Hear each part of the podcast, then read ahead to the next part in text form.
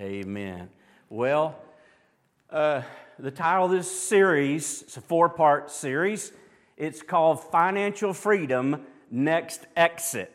Because some of us are going down a road where we're really not financially free, and we need to take the exit and get on another road called the Road to Financial Freedom.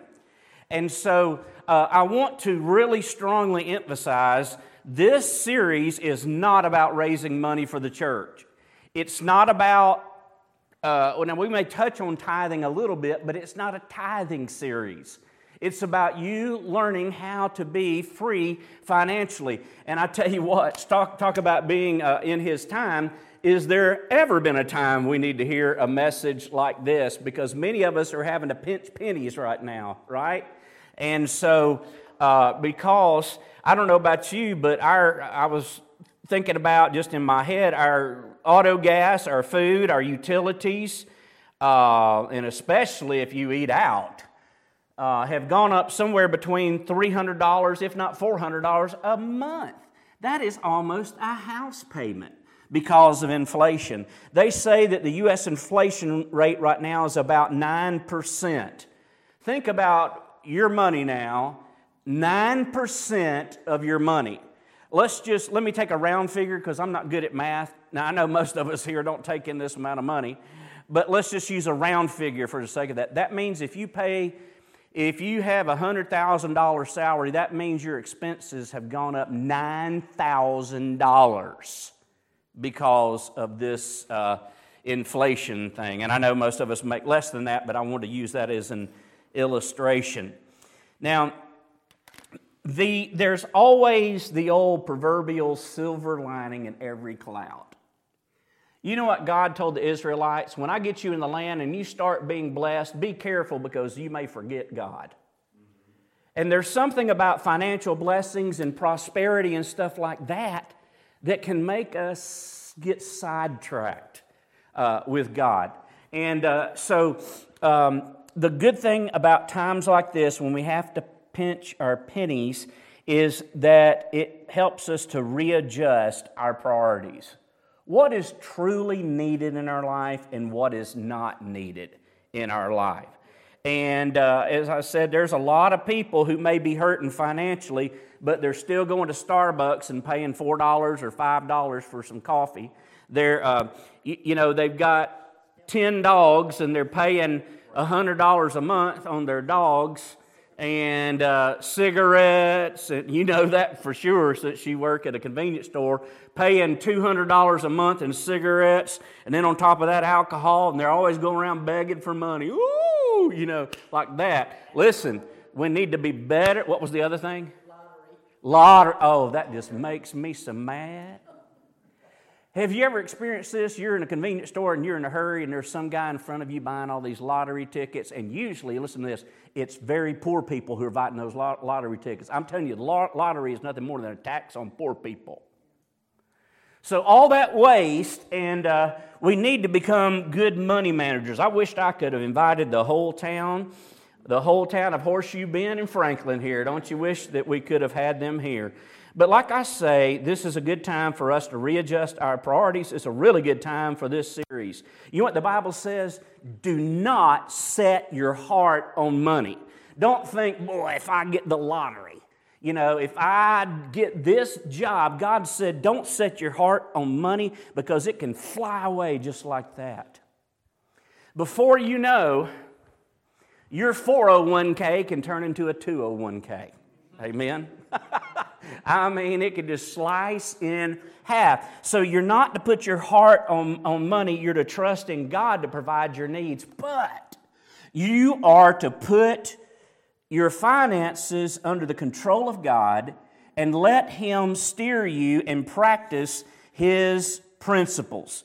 And so, um, as I said, this series is not about raising money for the church. It's about helping you and I, and I'm going to be learning with you about how to be financially free. Now, I'm so bad about reading directions. Am I not, Gail? Uh, say amen, sister.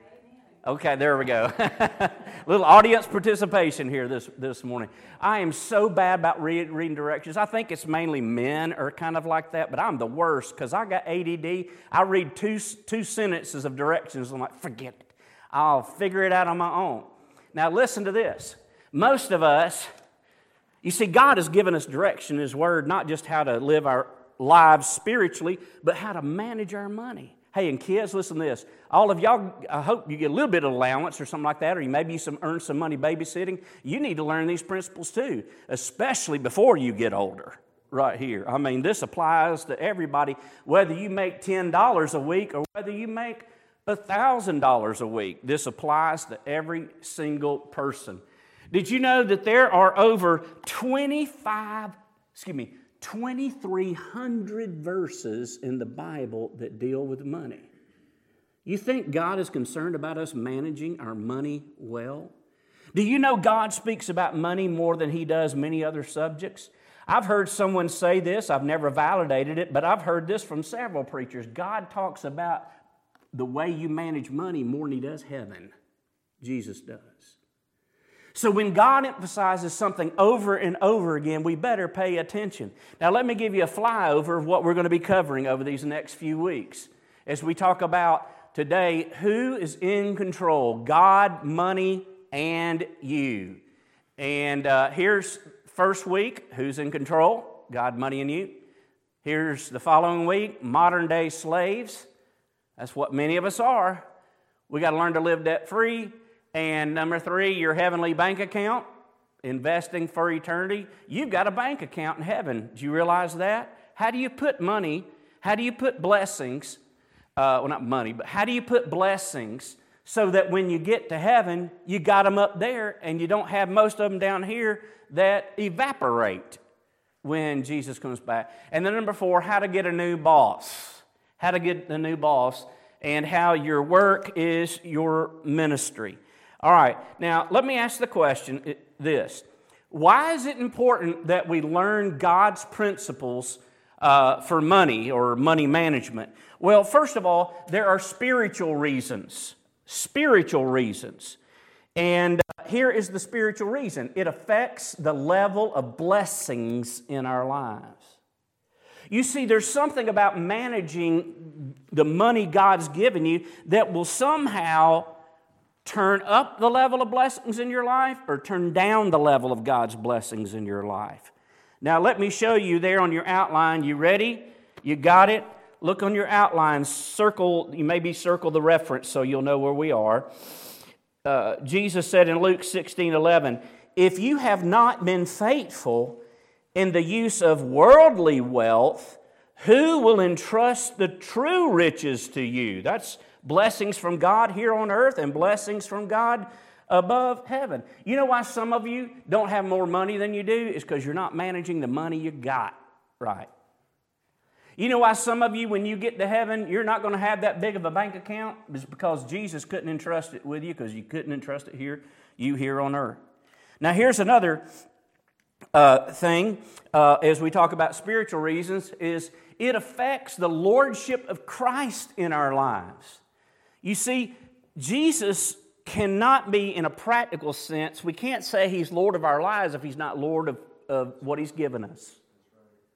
You can't.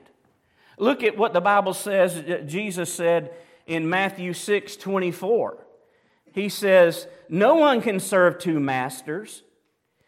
Either he will hate the one and love the other, or he will be devoted to the one and despise the other. You cannot serve both God and money. And by the way, you cannot serve God and sports. I mean, something is on the throne of your life this morning. You know what? Every one of you have a throne on your heart, spiritually speaking. And something is on the throne of that heart. And Jesus said, Seek ye first the kingdom of God and then all these things will be added unto you. Jesus wants to be on that throne. And guess what? He has no rivals. If you put your money on that throne, you are in effect kicking Jesus off. You can't have Jesus and money. You can't have Jesus and sports being equal in your life. You can't have Jesus and your hobbies being equal in life. There's only one person that can fit on that throne, and the Bible says it needs to be the Lord Jesus Christ, King Jesus, on the throne of your heart. And you know what else? Hey, listen to this. Woo. You know what happens if Jesus is sitting on the throne? You've got an idol on the throne of your heart. Something that is between you and God. And you will not have you will not be spiritually right. You won't have the blessings of God. Jesus will not be Lord in your life until you submit your finances, not just 10%, but 100%, to let God manage your money according to these principles uh, that we will be teaching you. Now, here's the next reason uh, why it's important for us to learn how to manage money God's way, and that there's some practical reasons. There are some practical reasons. Now, here's a good example, a little bit of what I talked about before, but here's everybody begging government to pay off their student loans. Oh, I can't afford my student loans, but they aren't drowning as much as you think. I don't know if you can see this, but uh, here they are going to Starbucks. Here they are getting them a new iPhone. Here they are getting tattoos and cable TV, and they're, mannered, they're majoring in lesbian studies and all that kind of stuff, a useless major.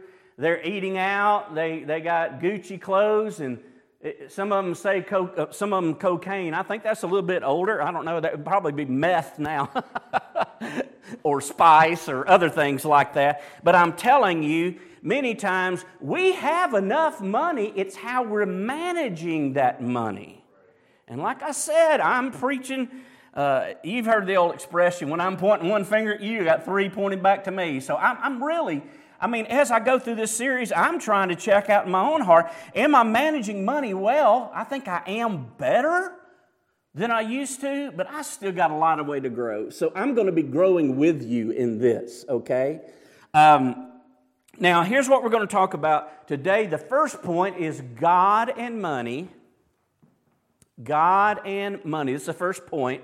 And here's what I want you to see God is the owner. That's the first principle.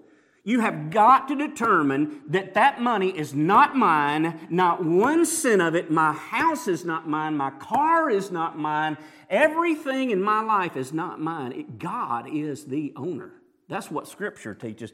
If you will realize that, you are halfway there to managing your money biblically and in a blessed way. Look what the Bible says in Psalm 24, verse 1. Look what it says. The earth is the Lord's and everything in it. The world, look at this, and all who live in it. Is that not clear Is a crystal? Everything belongs to God. You know what a lot of people think?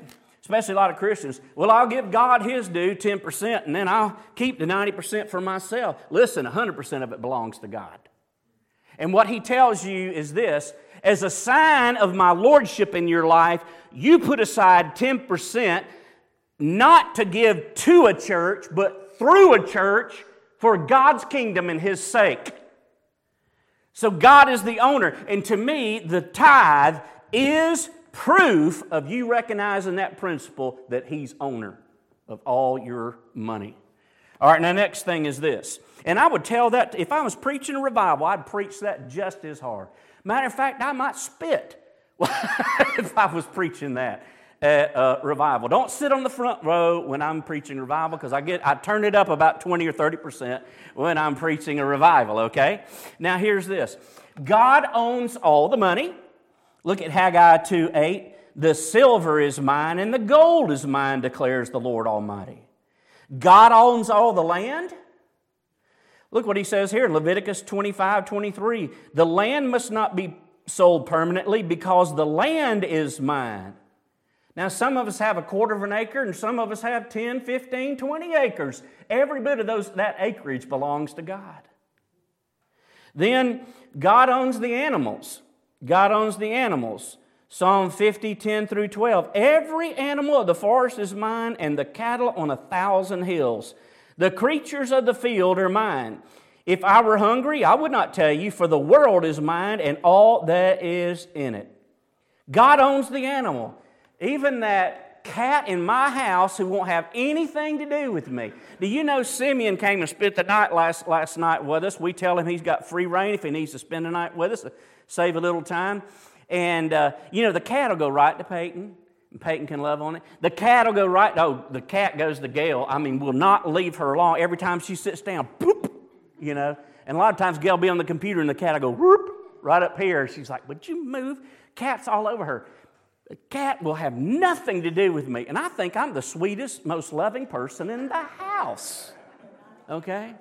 Simeon gets there, a total stranger, and uh, Peyton goes, Go see Simeon. Cat went right over there to Simeon, sat right behind him, sitting there.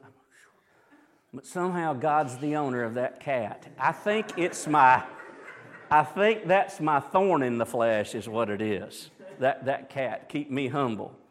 Um, as Adrian Rogers said, not everybody will like you when you're a preacher, and not every animal like. Anyway, getting off track there. All right, look at the next verse, uh, what Jesus says. Now, this is very profound. I'm going to tell you a little bit about this, then we'll read the verse. As followers of Christ, we must recognize that God owns all our possessions. Look what Jesus said about this Luke 14 33. Any of you who does not give up everything he has cannot be my disciple. That doesn't mean to be saved, but you can't really truly follow in Jesus unless you, listen to this. Jesus said, unless you give up everything you have. Now let's interpret that correctly. Because if I see that first, I'd be thinking this oh my goodness give up everything I have, surrender my car, you know, somebody else can drive it home today. That's not what Jesus is saying, is this. it's like you take all your possessions and you give it up to God and you say, God, I don't own any of this. This is all yours. And when you do, you can be a true disciple. That's what, that's what that verse means. And all, all of us can say, Hallelujah, I'm glad that doesn't mean the other thing. We'd be in a mess. We'd all be in the poorhouse. All right, so the first step to handling money God's way is to realize it is all His, that you are just entrusted with His money. Okay? Now, next is this principle God is the controller. Not only do we need to recognize that He owns it all, but we need to realize He's the one who's supposed to call the shots with it. He is the controller. Um, God in heaven right now is not doing this. He's not up there looking at the U.S. or around the world. He's not going, oh, they're in financial trouble. What am I going to do? Do I need to send them a stimulus package? I don't think God is saying that. Uh, I don't think God is saying, oh, we need to get the Democrats out of the White House, or oh, we need to get the Republicans back, back then. Uh, oh, we need to make America great again. Uh, or Maybe the next slogan is Make America Not Broke Again. I don't know. But uh, God is the controller. He, listen, He is still in control, even though when you go to McDonald's, it costs you 20 bucks to get two cheeseburgers now. God is the controller. Let's look at some verses about how God's in control. Psalm 135 6. The Lord does whatever pleases him in the heavens and on earth. Look at Daniel 4 3, uh, 34 through 35. I praise the Most High. He does as He pleases with the powers of heaven and the peoples of the earth. No one can hold back His hand or say to Him, What have you done?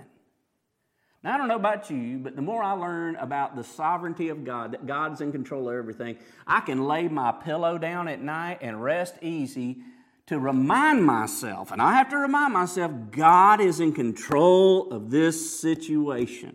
Look at Romans 8 28. And we know that in all things, God works, not the things, but God works for the good of those who love Him, who have been called to His purpose. So, guess what? Times are tough, finances are tight, the, er, the world just seems going into some kind of out of control spin, but God says, I'm still in control and I can use whatever happens, even low finances, for your good and my glory. God is the controller. But here's another thing oh, we need to remember this God is the provider. God is the provider. Now, God forbid, God forbid we get into hyperinflation and we've got 30% inflation or 40% inflation. I want to tell you, even in that, God is still the provider. God is still the provider. I'm not going to worry about that. We don't need to worry about that. Jesus said, Don't worry about what's going to happen tomorrow. Don't worry about your money because God is the provider no matter our financial circumstances. Now, we may have to go out there and kill some deer to eat or kill some rabbits, or I may have to go to Roberts and ask him, Robert, teach me how to shoot a gun you know, or uh, something like that, because uh, us city slickers are going to have a tough time. But uh, uh, with this. But those Reeves boys, they know how to, how to get a hold of that, so may have to do that. But still, God is the provider. Whether He gives me a filet mignon or whether He gives me a rabbit, God is still provider. Look what Jesus said in Matthew 6 33. I like to share this with everybody who comes begging us more money, which is fine. Sometimes we need to meet that need. And sometimes, to me, the number one person we need to meet is our own members need help first. And then, after our members get help, if they're going through some struggling, then we can help other people. There's a principle. Tim, Paul told Timothy, um, you need to take care of your own household first. And this is the household of God. And so, anyway, I let our deacons determine that, and that sure does sure does help. But look what he said in Matthew 6 33. Seek first his kingdom and his righteousness, and all these things, and I put in parentheses, meaning food and clothing, will be given to you as well. That's a conditional promise. He's not going to provide for all your needs, not all your wants. He's not going to provide for all of your needs unless He is on that throne with no rivals. Seek first the kingdom of God. Look what uh, Philippians 4:19 says. Paul said, "And my God will meet all of your needs." All of your needs, physical, emotional, financial, all of your needs according to his riches and glory in Christ Jesus. Now, here's the next thing. We talked about God and money. Now, here I want to talk about you and money. You see, I've taught you what God says about money. Now, here is your responsibility that God tells you that you must have. You and money. Remember, this, this particular sermon is called God, Money, and You. All right, now here's the first thing that we're taught in this, uh, all throughout the scriptures. I could share a hundred verses about this, is that we are stewards. We are stewards. Hey, that's a, uh, um, a, a word we don't use a whole lot. Some people know what that means, but basically it means this we are managers of God's money. He's given us some money He's given us some possessions, and now God says, Go manage this until I come. We are God's, we manage God's money. We are stewards. And you know, one of the greatest principles, or one of the strongest principles Jesus keeps on mentioning is this we're to be faithful stewards. The Bible talks about unfaithful stewards. Are you faithful with the money and what God has provided you? Not just money, but your house. Are you faithful? Are you a good steward with your house, with your property, with everything you own? Are you being a faithful steward? Now, look at what the Bible says in 1 Corinthians 4 2. Paul said, It is required that those who have been given a trust must prove faithful. You know what that word given a trust means? It is required of God's stewards to be faithful. God is, listen to this, God is trusting you with what you have. Can He trust you? Can He trust you? We are to be faithful stewards. And so let's take a look at that for a minute. We're to be faithful with all that we have. Again, the danger of hearing a sermon like this, if I put this out on the board and say we're going to be talking about journey to financial freedom, then, oh, I didn't want them preachers trying to get some money out of our pocket. That's not what this is about. We're to be faithful with all that we have. Everything, not just money, all that we have. Look what, um, uh, let's see here. Uh, so we're to be faithful all we have. Then, oh, this is big. We're to be faithful in little things. Because some of you say, and the most little thing in my life right now is my bank account. And God said, even in your little bank account, you're to be faithful what God's given you. If you are low income, God says, You folks that are low income, be a good manager of what I've given you, and I will bless you with more. I'm your provider. And one of the things that shows lack of faith is when you say, Well, I just don't have the money to. I just don't have the money. I'm on a fixed income. I'm really hurting right now. The key is the word trust. Are you going to trust Him that if you'll manage His money well, you'll seek first the kingdom of God? And that doesn't mean in prayer, that means you put everything in His hands. We are to be faithful in little things. Why? Because look what Jesus said in Luke 16 10.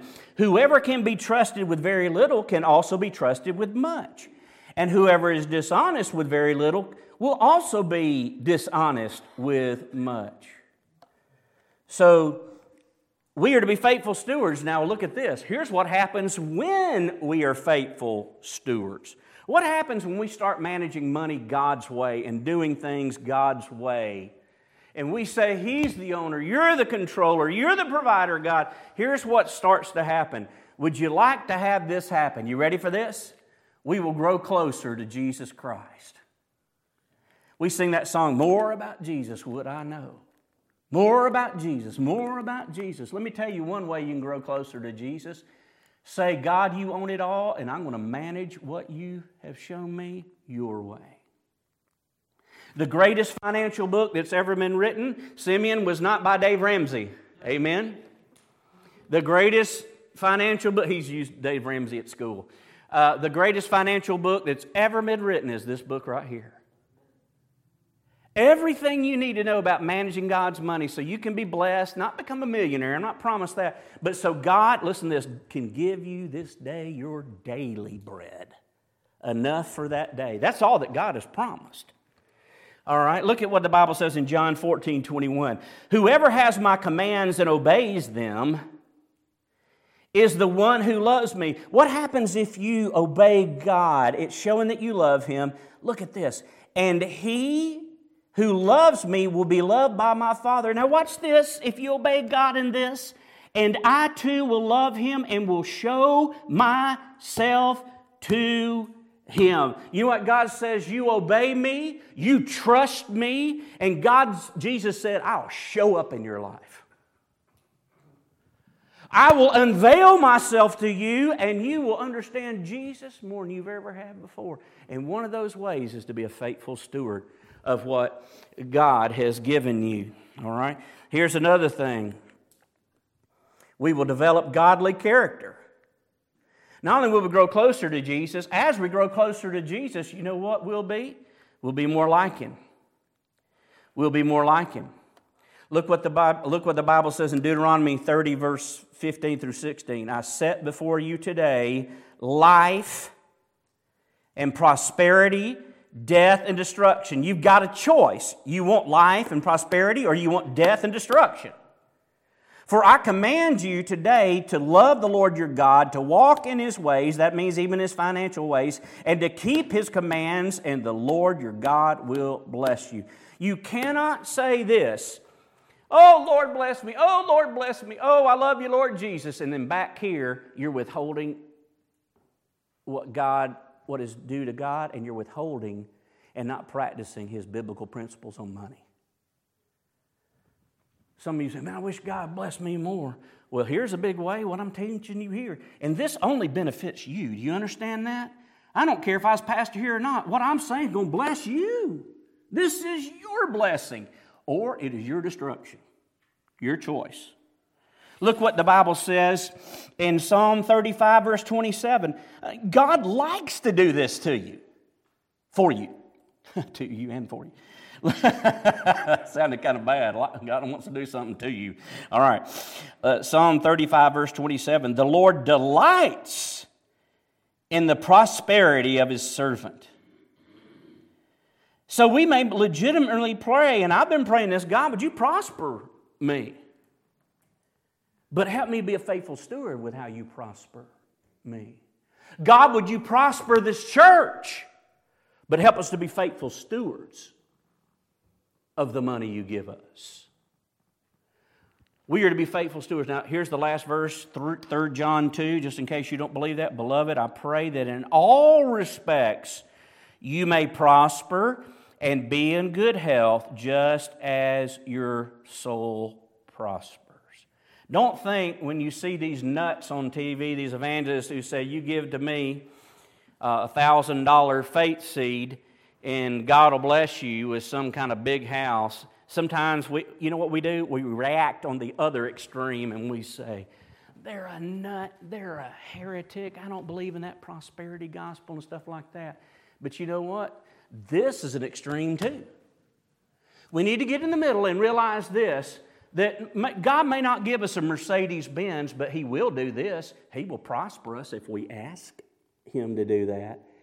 But we must be practicing His principles for money to put ourselves in a position where we understand God and you, what's required of you, and money that He talks so much about in Scriptures. Let's bow our head with prayer, in prayer. Let's bow our head in prayer. Your eyes closed.